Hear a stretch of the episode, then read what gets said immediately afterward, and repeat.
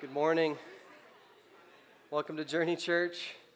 Hey, my name is Scott. I'm the lead pastor here at Journey Church. Thank you for being with us here on, on Family Sunday. Thank you for, for being a little bit flexible. Hey, thank you for those of you who decided to sit up in the front. This is what we got to do to get people to sit in the front of the church is just take away all the back seats and they'll just have to move up towards the front. So thank you for, for stepping into that. We're excited to be able to, to share some time together after service today, and we'd invite you if you're, if you're feeling up to it to stick around and and eat some food and, and meet some people, and um, we're really looking forward to that. Uh, today, we are going to start a, new series. We're going to get to that in just a minute. But over the last four weeks, if you've been with us, or maybe if you haven't, we've been talking a lot about the Sabbath and the, and the practice of, of Sabbath. And we're kind of wrapping up that series, but I, I want to kind of just maybe give you one more little thought around that. And that would be to continue to lean into and to continue to learn about what it means to and what it looks like to to practice Sabbath. Because uh, there's a reason why we chose to talk about Sabbath first, of, of a series of, of spiritual practices and informative practices that we'll be looking at over the next two to three years. There's a reason why we started with Sabbath. And that's because it lays this, this foundation where we can create a rhythm of encounter with God on a, on a weekly basis. And if we can help ourselves to do that, then we might have a better chance of creating a rhythm of prayer or creating a rhythm of, of fasting, creating a rhythm of, of silence and, and solitude. And so we, we started with the Sabbath. And there's also a reason why we aren't going to just jump right into the next formative practice, which will be prayer. We're going to start that in, in May. And that's because the practices of Jesus, they take practice. And so we're encouraging you to spend the next three months, like continuing to incorporate the Sabbath practice into your weekly rhythm. However, that ends up looking, giving yourself grace and, and flexibility, experimenting, talking with other people. In fact, our hope is that as you walked through this last four weeks, is that you didn't walk that alone. But that you walked with other people in community, in, in life, maybe people in this church, maybe friends or family that, that are outside the church. It doesn't really matter. We just don't want you to walk that road alone. And this morning, we actually want to just maybe share a little bit about what that looked like for a few people here at, at Journey Church. So we've invited two kind of couples, two sets of families to share briefly about, keep in mind briefly, I've got a whole message to preach. So uh, to share briefly about their experience, like how they came into it, what maybe they gleaned from it, and, and how it became like a, a formative practice for them. So I want to invite Laura and, and Austin Cole. Oh, and Theo's coming up too. Perfect. The star of the show, really. Uh, to come up and share, and then we'll invite another couple up in just a minute. Let me grab you the microphone.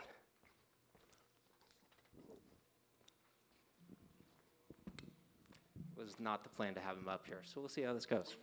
Uh, yeah apologies in advance. Uh, okay, so this will be brief, though we could probably talk for five hours, not five minutes. So, um, we had a few things we just want to touch base on about how things have gone for us. Uh, we have actually been trying to do it for quite a while, um, but really until the whole church started doing it, did we actually find some success. So, the first thing that came to mind for us for how it's kind of formed us is it shaped our rhythms, our priorities, our intentionalities, and that in order to prioritize the things that we wanted to prioritize, um, it being Sabbath and rest, but also being a good parent to Theo and the like, um, we had to kind of examine what our lives look like on the whole, not just on this one particular day, um, and change how we do our rhythms, our routines, and how we prioritize leisure activities, work schedules, anything along those lines.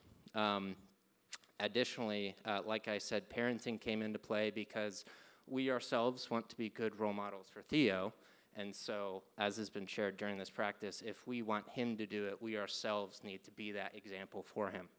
Um, so, if we want to raise a passionate Jesus follower, to borrow language from another, we ourselves need to be passionate Jesus followers. Um, so that's the first point. I, I guess uh, speaking more into the intentionality piece, um, it, it started with a day and then it kind of flowed into the rest of the week because you can't really live one day super intentionally, focusing on I want to prioritize time with Theo, and then not live the other six days differently. Otherwise, you're kind of bipolar, trying to live two different lives. um, but it also shaped how we care for one another, how we live out Christ's character in our day to day lives, not just on the one day, but the rest of the week as well. So we'll see how this exchange goes. One second. Woohoo, we did it. we didn't drop the kid. Woohoo! Um, otherwise, we found out that community was vital to this um, for Sabbath, and we found that in our small group, um, doing it together has been super, super helpful. Um, like Austin said, we tried to do this alone about a year ago now, um, and just the resistance that we felt, um, just like nobody else was on board. We kept trying to say, like, no, sorry, we're not going to do yard work or housework. Um, to my family, I'm one of six kids, and the weekends were like, nope, you're doing housework or yard work. That's just how we grew up. Um, and so for us to say, sorry, we can't help out, my family was like, wait, what? You're not, you're not there? Like, you're not going to help us out? Um, and so weeks and weeks on end, it was like just the pushback. We felt like, okay, nobody's doing this with us. We don't have any help. Um, until our small group came along, was like, oh no, we're to do it with you guys this time, and just knowing that people are in our corner, they're supporting us, they're doing it in their own way, but also like, hey, how's it working for you? How's this week going? Um, sorry, I don't know, I'm getting emotional. Um, but um, yeah, it's just been so cool to do that with them um, and just pray alongside them, journey alongside them. Um, it's just been really cool to like stop, rest, delight, and worship with everybody in our small group and with the rest of you guys too. Um, we've also found that just being like thankful in this time um, as we've been a family and just like stopping and being like, hey, I've actually really enjoyed this afternoon with you. Um, and I think having that moment to stop and just like seeing what the Lord has provided for us in this time has been super helpful too. Um, and just savoring this time with Theo, I think that was one of the words that really stuck out to Austin and I. Um, just because we'll never have this time again, and just really thanking God for what we do have and what He's provided for us. Um, just because you know, we're always kind of looking to the future. I think that's just us Americans, like, okay, what's coming next? What can we plan for? Um, and then we kind of just miss out on what's happening in the here and now. Um, you know, you blink once and our kid's walking, and we blink again, he's going to start talking here soon. And so it's like, oh my gosh, we're going to miss what's happening here um, if we don't, you know, take the time to be present and just enjoy what the Lord has given us. Um, and so, yeah, and I think also we've just kind of learned like we are going to fail in this, um, and that's okay. We've had weeks where it's been really great, and we're like, okay, we're going to continue that. And then we've also learned like, well, why did that not go well? Um, and just kind of having, you know, your expectations could be so up here, but kind of bringing them back down and be like, okay, we're we're a work in progress, and that's a okay. Um, but we're trying to figure it out together, and that's just all we can do is, you know, work work at it every week and know that we're trying to be better Christ followers and with prayer and our small group and you guys were, were able to do it together. So that's kind of what we figured out.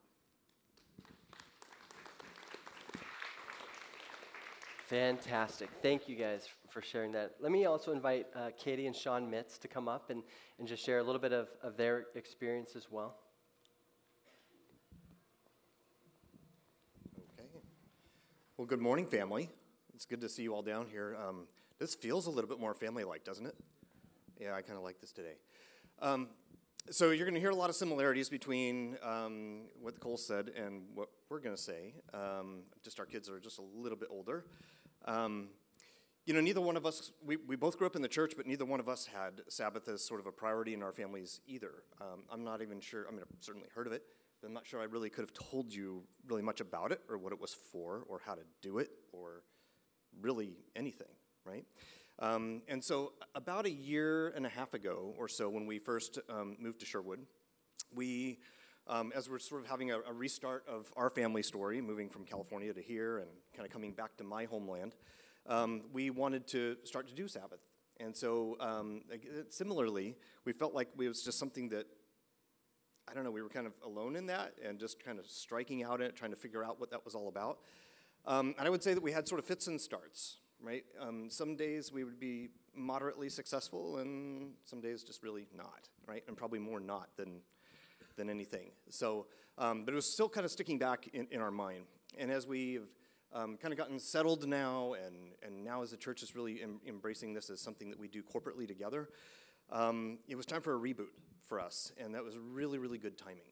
Um, we feel like for us, um, and so we've been just really amazed and just really joyful kind of going into this process just to see what the Lord would be doing you know, with us. So um, we've had to be um, really flexible at figuring out how to, how to do this.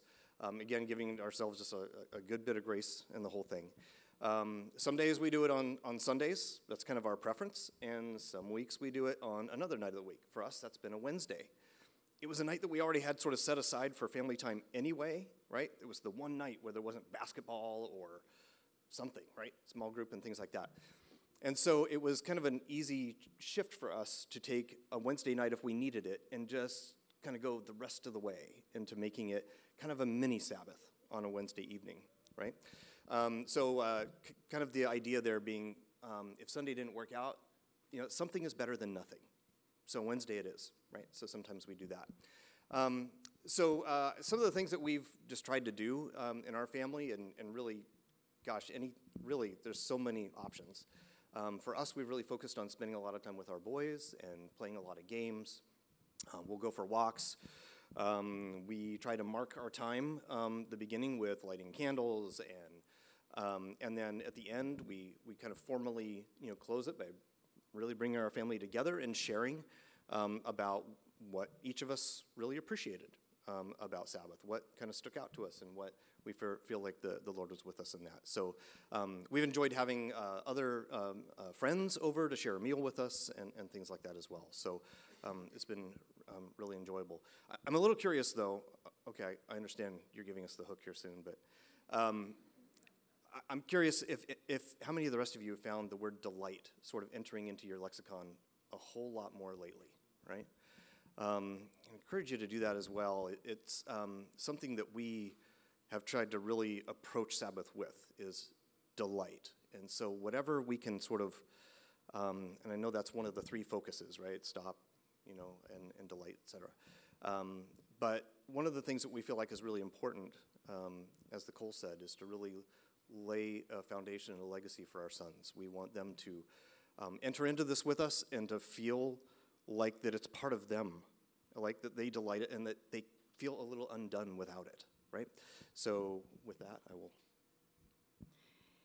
So delight. It's it's a wonderful opportunity for us to even be have permission to value delight. I think that's not something that we're encouraged to do and encouraged in the church. Like it's it's of Jesus to have delight and to delight in Him.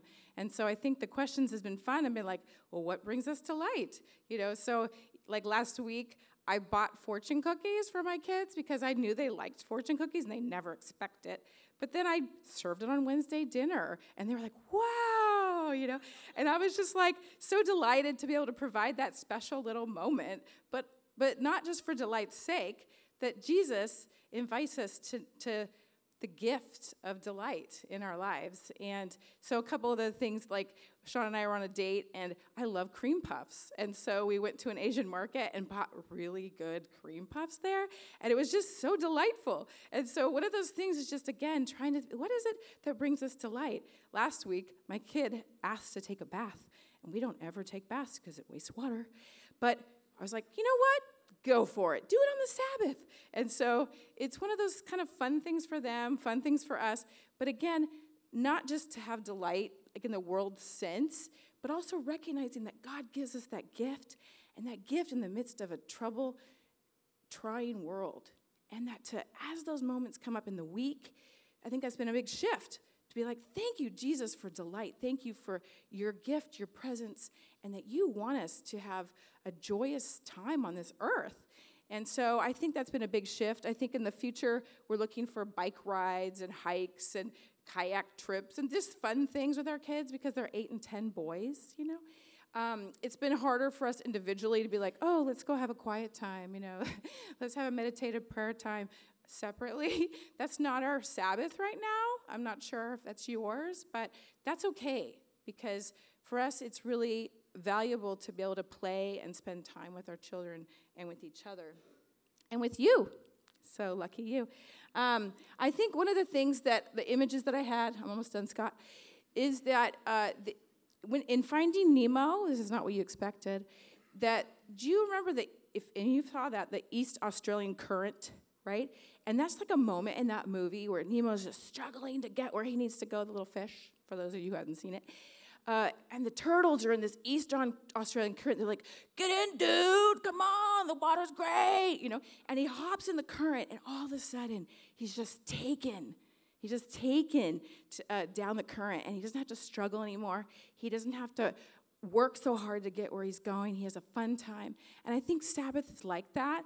I think it's once we let ourselves just get in and relax, there's nothing you have to do. Like if Nemo was just trying to do the backstroke or the, the freestyle, that wouldn't have mattered. You know, it's just get in, be a part of what God's doing. And I think that is a part of the week as we've been doing this, a shift for us is seeing that just relax and be in God's current, that not by might nor by power, but by my spirit, says the Lord. And so to really just enter into that. So, on that note, Scott, it's your turn.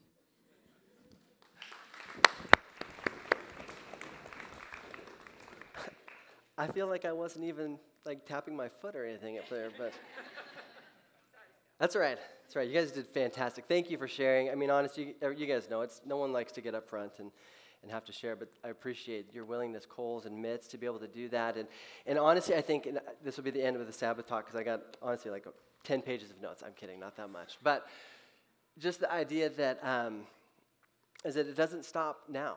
Like just because we practice this for four weeks, there's still things to learn, ways to grow, ways to engage in it. And if you're kind of coming in at the tail end of all of this, that like it doesn't mean you can't start right now.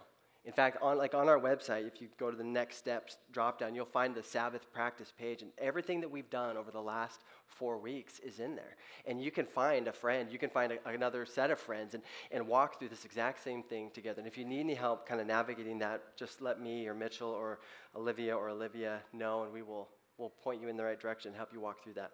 Now, I just got back from uh, Togo in Africa, which is in West Africa. Just so you know, I just got back on, on Friday night, late Friday night. I'm still uh, trying to catch up on my sleep. In fact, I hope that I don't fall asleep during my own sermon today. Just so if any of you do, you have no great excuse. I will be calling you out this morning. But um, I just wanted to thank you for those of you that were praying for me in this time.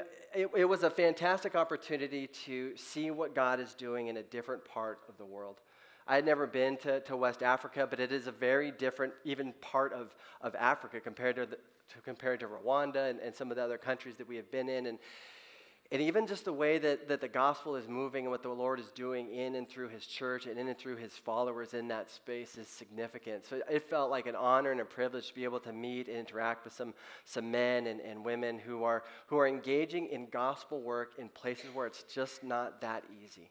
Um, and to be able to support them and to encourage them and to, to become, honestly, to become friends with them. It was, it was a great opportunity. And so uh, thank you for praying about that. If you wanted to hear more about any of that, please don't hesitate to reach out to me, and um, I'd love to share more about that as well. But um, it did take me about 33 hours to get home. And that, to be honest, that's kind of just standard, right? I mean, if you're lucky, we might be able to get home in about 24 hours, but if you're going to take the cheap flights, you end up, it takes about 30 to 33 hours to get home. And so it was, it was a, a little bit of, of an adventure, a lot of hanging out at the airport, a lot of long flights. But what I determined in this travel home this time is that if you were looking for an evaluative tool to determine, like, your formative or your formation in Christ likeness, a 32 hour flight or 32 hours of travel is, is one way to do that. I, what I determined is that I'm, I'm fine with like being on a plane for that long. I'm actually fine with like the, the lack of sleep. I don't sleep great in there.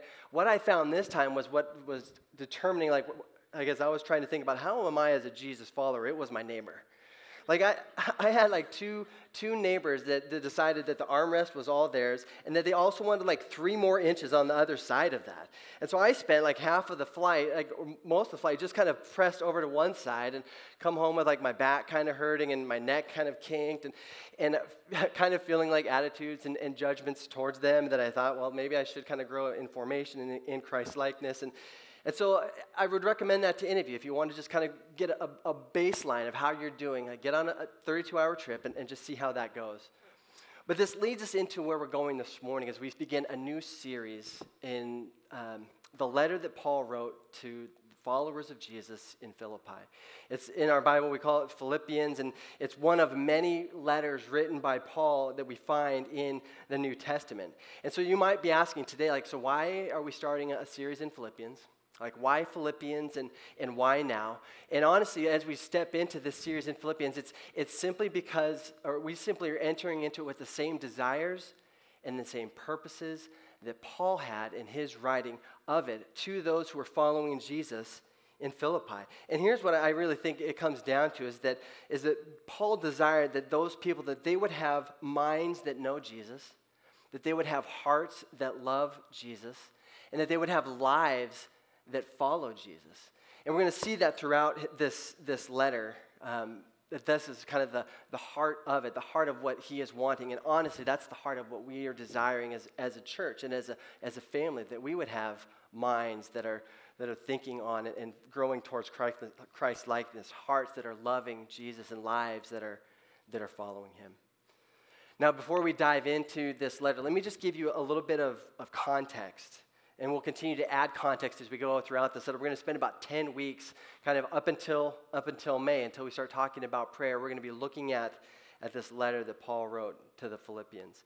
Now, as I said, it's written by Paul, and as we'll see throughout the letter, it's clear that, that Paul was in prison when he wrote this letter. And it's likely that this prison was kind of like being under house arrest. It, it's probably a different prison experience than Paul faced at the end of his life, um, but it was prison nonetheless. And he was sending this letter to a church. Really, it was just this gathering of, of Jesus followers who lived in, in Philippi. Now, Paul, he knew and had, he knew these people. He actually had met them, and he was actually the one that brought the gospel, the story of Jesus, to the, to the women and to the men in Philippi that formed this gathering, this group of people that started to follow Jesus together. And so they, knowing that Paul was, was in prison and, and, that knowing that when people are in prison, they're kind of responsible for their own food, for their own support. Like they, they, they weren't bringing Paul three square meals a day in prison, so he needed help. And so the church in Philippi, this gathering of Jesus followers there, they sent a man named Epaphroditus to, to bring this loving support to Paul. And so Paul's response, once receiving this loving support from his friends, friends and family in Philippi, was to, was to send back a letter to them with Epaphroditus. And so he sends that letter to this, to this group that's living in, in Philippi. Now, the last piece of context for us to understand is that Philippi was a Roman colony. Okay? So it means that it, it's now in, in present day Greece. And as a Roman colony, they certainly enjoyed some, some privileges. Like there were some good things that came with being a, a Roman colony, and, and it was actually considered an extension of, of Rome itself.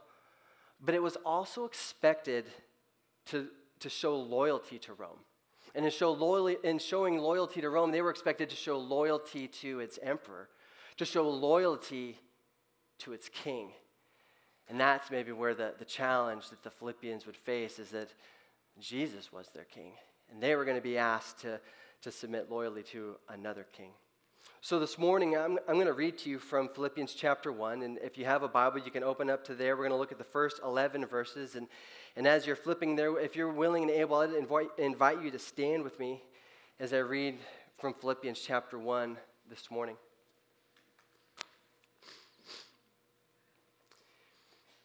There it says, Paul and Timothy, servants of Christ Jesus, to all God's holy people in Christ Jesus at Philippi, together with the overseers and deacons, grace and peace to you from God our Father and the Lord Jesus Christ.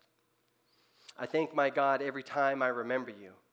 In all my prayers for all of you, I always pray with joy because of your partnership in the gospel from the first day until now being confident of this, that he who began a good work in you will carry it on to completion until the day of Christ Jesus. It is right for me to feel this way about all of you, since I have you in my heart, and whether I am in chains or defending and confirming the gospel, all of you share in God's grace with me. God can testify how I long for all of you with the affection of Christ Jesus. And this is my prayer that your love may abound more and more in knowledge and depth of insight, so that you may be able to discern what is best and may be pure and blameless for the day of Christ, filled with the fruit of righteousness that comes through Jesus Christ, to the glory and praise of God. This is the word of the Lord. Thanks be to God. You can have a seat. So, as we start into this, this letter, it's, it's important for us to recognize that this was a real letter, right? It was a real letter written by Paul. Maybe he didn't like literally use his own hand. Maybe some scribe was writing it for him, but it was a real letter written to, to real people. And, and similar to, I don't know if you remember taking like, like letter writing lessons in elementary school, like when they were teaching us how to write letters, you know, the salutation, the body, and the kind of the end there. And, and there was a similar like um, format or structure for these uh, Greco-Roman uh, this period of time when Paul would be writing this letter, and he was following that. Where it, again, it has kind of an opening section, a, a body, and then a, a closing section.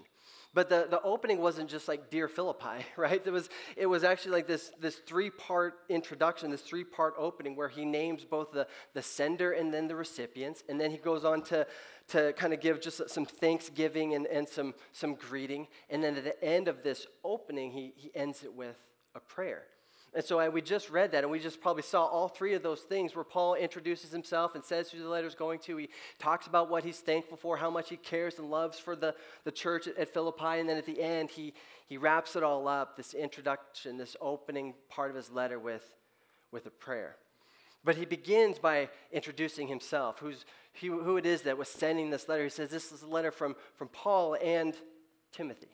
Now, Timothy was kind of uh, Paul's like second in, second in command, his, his own kind of disciple, one who was learning under Paul. And, and while we see both of their names written here, it's, it's likely that it was probably just Paul that, that wrote the letter, but it was both of them that were kind of sending it to this church because this, this church was, was well known to, to Timothy. These were some of his, some of his people, but we see in, in the writing of this letter that there's a lot of I, like Paul's talking about I and, and me. And so the, it's likely that the letter was just simply from Paul, but Timothy was included.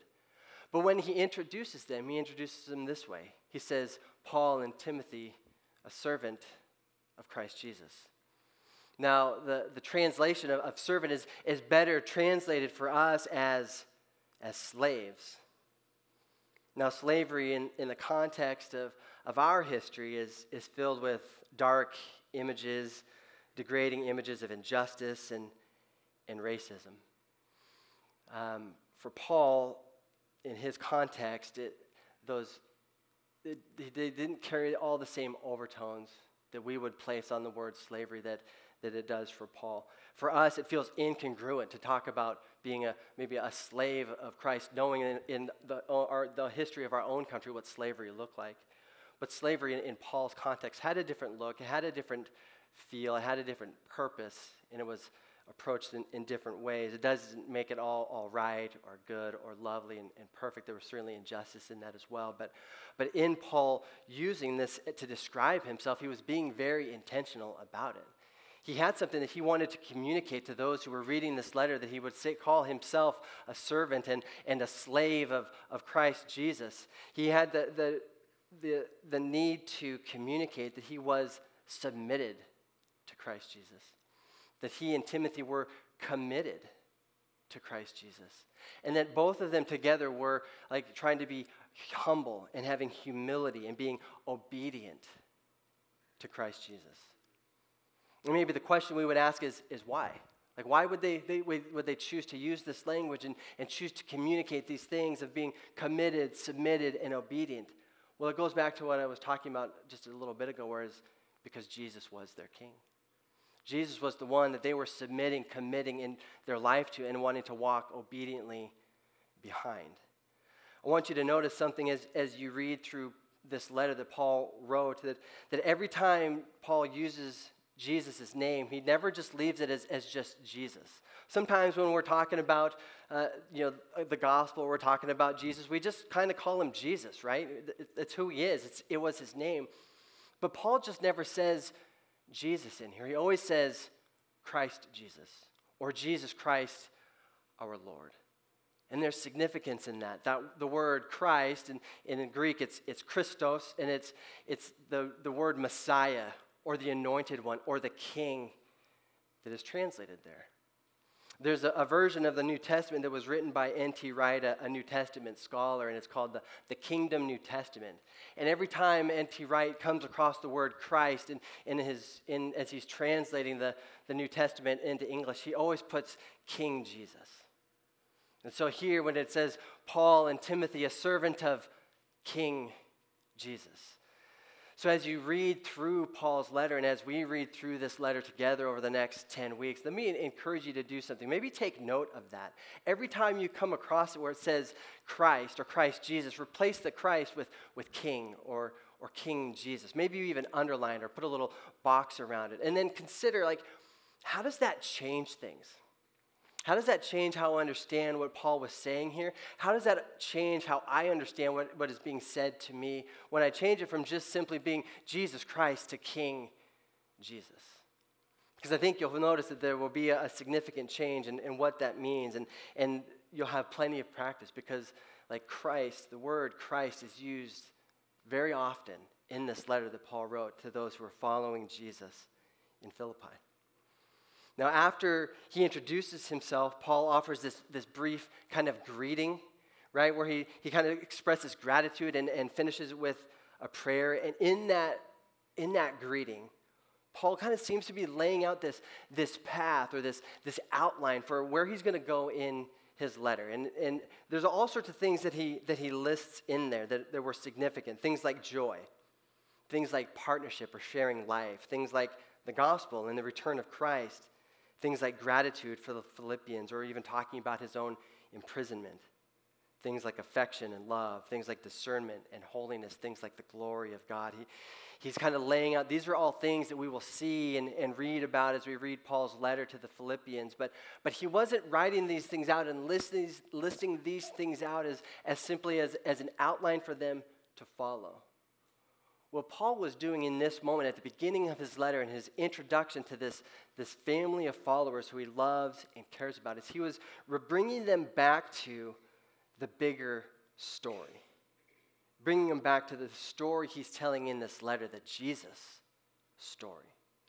And the Jesus story specifically is, is what we'll find in, in chapter 2 of this letter, which we'll get to in a few weeks, where, where one of probably the most well known passages in this letter to the Philippians is found.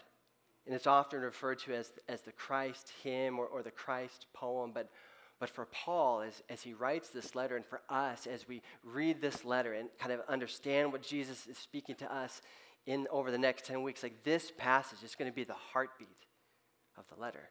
It's going to be one that we want to understand and we, one that we want to maybe even commit to memory. In fact, I'm going to invite you to join me over the next 10 weeks to commit this passage of Scripture to memory and, and to be able to just to carry this with us day to day. And this is, this is the passage it's found in Philippians chapter 2, verses 5 through 11, where it says this.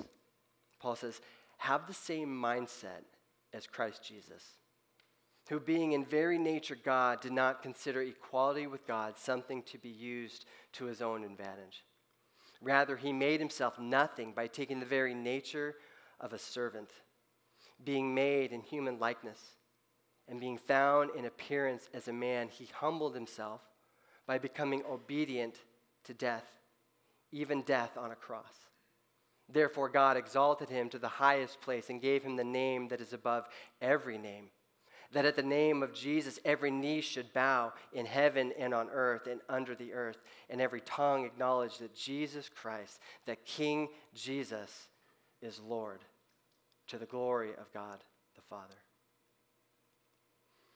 See, and, and here's what we'll discover as we make our way through this letter. As we, and as we do that, looking through the, the lens or the light of, of this Christ hymn, of this Christ poem, when we read this letter through the light or through the lens of that, we'll see that, that every part of what Paul is writing is either pointing back to the story of Jesus or it's pointing towards the Jesus story and our participation in it. Like our participation in, in Jesus' story in our own lives as, as we seek to and as we attempt to and as we trust in Him to be able to live out the Jesus story in our own story. So, like I said, I want to invite you over the next 10 weeks to begin to, to memorize that, those six verses Philippians 2 5 through 11. We'll, I'm sure we'll put it on our newsletter and set it on social media, but it wouldn't be that hard for you to, to find it on your phone, to print it out on a card, to put it as, a, as your lock screen or whatever, and just begin to work your way through it. It'll take some time. I mean, especially if we haven't practiced memorizing scripture, it takes time to, to get these things set in our heart and in our soul. But But we're going to keep coming back to it week after week throughout this series because it is the, the heartbeat of what Paul is, is saying and, and pointing these followers of Jesus to and reminding them of. Now, Paul, in this letter, at the beginning of this letter, in this opening section of this letter, he, he ends it with a short prayer. And in it, he prays for, for three things. And, and those three things, they actually, they express the desire that Paul has for them. And they really, they, they express in more words his purpose for this letter. And these are the three things that one, that their love will overflow in knowledge and wisdom. And this happens not just simply through study or just simply through trying to gain more knowledge, but it actually comes through experience. It actually comes through experience and relationship with Jesus as we engage with, with the, the resurrected Christ, King Jesus, in, in our own lives. We begin to learn more and understand Him. We grow in both wisdom and knowledge through our experience in living with and, and living through Jesus. And that's His desire that their love will overflow in knowledge and in wisdom. And then the second thing He prays for is that this wise love, it will lead to discernment like lead to, to making decisions, wise decisions, not just simply like what is right and, and what is wrong, but actually he talks about actually knowing and understanding and choosing what is best. Just this morning, I was reading in, in Luke chapter 10, I think it is, where, where Jesus is coming into a village, and, and Mary and Martha live in this village. And, and I think Martha sees Jesus and invites him to come into her house. And, and because she does, like, there's all sorts of work starts to need, needs to be done. And so Martha just goes to work preparing a meal and getting everything ready, cleaning all the stuff. And, and it says that Mary just sits at the feet of Jesus and, and listens to him. And Martha comes to Jesus and she says, Lord, don't you see that I have all this stuff to, do and, and my sister's just being lazy, not doing anything? Tell her to help me. And Jesus replies to Martha, He says, Martha, Martha, you know, Mary has chosen what is best, and it will not be taken from her. You see, that nothing that was done in, in that room or in that house that day was, was wrong. Like, the, like Martha caring for her guests wasn't, wasn't wrong, but it wasn't best. You see, what Paul is hoping for, the people that would read this letter, is that they would learn to discern not just simply between right and wrong, but between what is best and knowing what is best. And all of this would then lead to the third thing he would pray is that they would bear the fruit of right living. And this is more than just holy living, living or, or moral perfection or being like the, a, a perfect person. This is, is actually more about following Jesus and allowing his presence to be in us. That their lives would be actually formed into the image of Christ himself, where they would be bearing the fruit of his life in theirs. You see, all of this was, was Paul's desire for them, like we talked about at the beginning, that they would have minds that would know Jesus, hearts that would love Jesus. And then all of this would, would actually just form naturally within them to have lives that would, that would follow Jesus. Dallas Willard, he captures all of this really well in his book, The Divine Conspiracy, where, where he says this. I think I have a slide. If not, oh, there it is. Perfect. Thank you. He says, Jesus calls us to him to impart himself to us. He does not call us to do what he did, but to be who he was, permeated with love. Then the doing of what he said and did becomes the natural expression of who we are in him. Let me invite the, the worship team to come up. And, and as they do, we're going to close by, um, in a moment, I'm going to invite you to to stand with me. And, and we're going to close um, by looking at this prayer um, that Paul prayed for the Philippians. We're going to look at it in the, the New Living Translation. What we, I showed you already today was in the, the NIV. But here's what, here's what he says, and just in a different version. And, and he says, I pray that your love will overflow more and more, and that you will keep on growing in knowledge and understanding for I want you to understand what, what really matters, so that you may live pure and blameless lives until the day of Christ's return. May you always be filled with the fruit of your salvation, the righteous character produced in your life by Jesus Christ, for this will bring much glory and praise to God. Would you stand with me? As we enter into just a, a time of, of worship to kind of end this part of, of our service, I, I want to in, invite you to, if you're interested, um, to do something maybe a little bit different. And that is, if you would like, I would, would love to, to pray this prayer over you. Now, I could do that as, as a whole. I could just raise my hand and just pray over all of you, but I kind of just did as, as I read it. But maybe this morning, as you're here this morning, you're like, I need that prayed. Like, I need someone to pray with me. I need someone to pray that with me this morning. last week, when I, or four days ago, when I was still in Togo, at the end of the, our time there, I was I was um, getting ready to, to leave and, and saying goodbye to some of the guys, and one of the pastors there, his name was Matthias. He, I watched him pray on Sunday. I watched him pray for someone who needed healing, and he, and he placed his hand on this woman's head, and he just, I could just tell by the way, I couldn't even hear the words he was saying, but just by the look on his face and the intensity with which he prayed, that I just could tell that this was a man who could pray. And not that it, requires any special favor or function to be able to do that. He was just praying in faith. And I thought, man, I, I want that. I need that. I need someone to pray for me like, like Matthias is praying for that woman. But to be honest, I, I'm just like the rest of you. I, I don't like to be in awkward spaces. A month ago, I was at a, at a conference with a bunch of pastors. And at the end of the conference, they, they just offered prayer for anybody that needed it. It wasn't even like you had to come up and confess anything crazy. You just, you just come and they would pray for you. And, and I thought, you know, I need that, but I just feel awkward. I don't want to, I just, I, for whatever reason, and you could probably relate, I decided not to do it. But last week, when I was with Matthias, I was like, I can't not. And so I, I just, as we were leaving, he, came up to me and he's, he, they all kind of did this. They wanted contact information. They wanted my WhatsApp. They wanted my email. And so I, I said, Matthias, I will give you this for a trade. I will give you this if you will pray for me before we leave today. And so he just grabbed me by the hand and put his arm on my shoulder and, and he prayed some of the most powerful words I've had prayed over me, but they were very similar to what Paul prayed for the people in Philippi. And so this morning, as, as our team leads us in worship, I, am going to be just in the back. There's plenty of space now, and it's in the back, which is fantastic. And, and I have a, a friend, Nancy Dunbar, who's going to be back there with me. And, and if you would like someone to pray this over you, just simply to read these words in, in faith over you, just make your way back. And it won't take long. If you had something else you need prayed for, you can let me know that as well. But um, I just want to open up that invitation to you this morning, and you can do with it whatever you like. Let me pray and then we will we'll conclude that together. Father, thank you for today.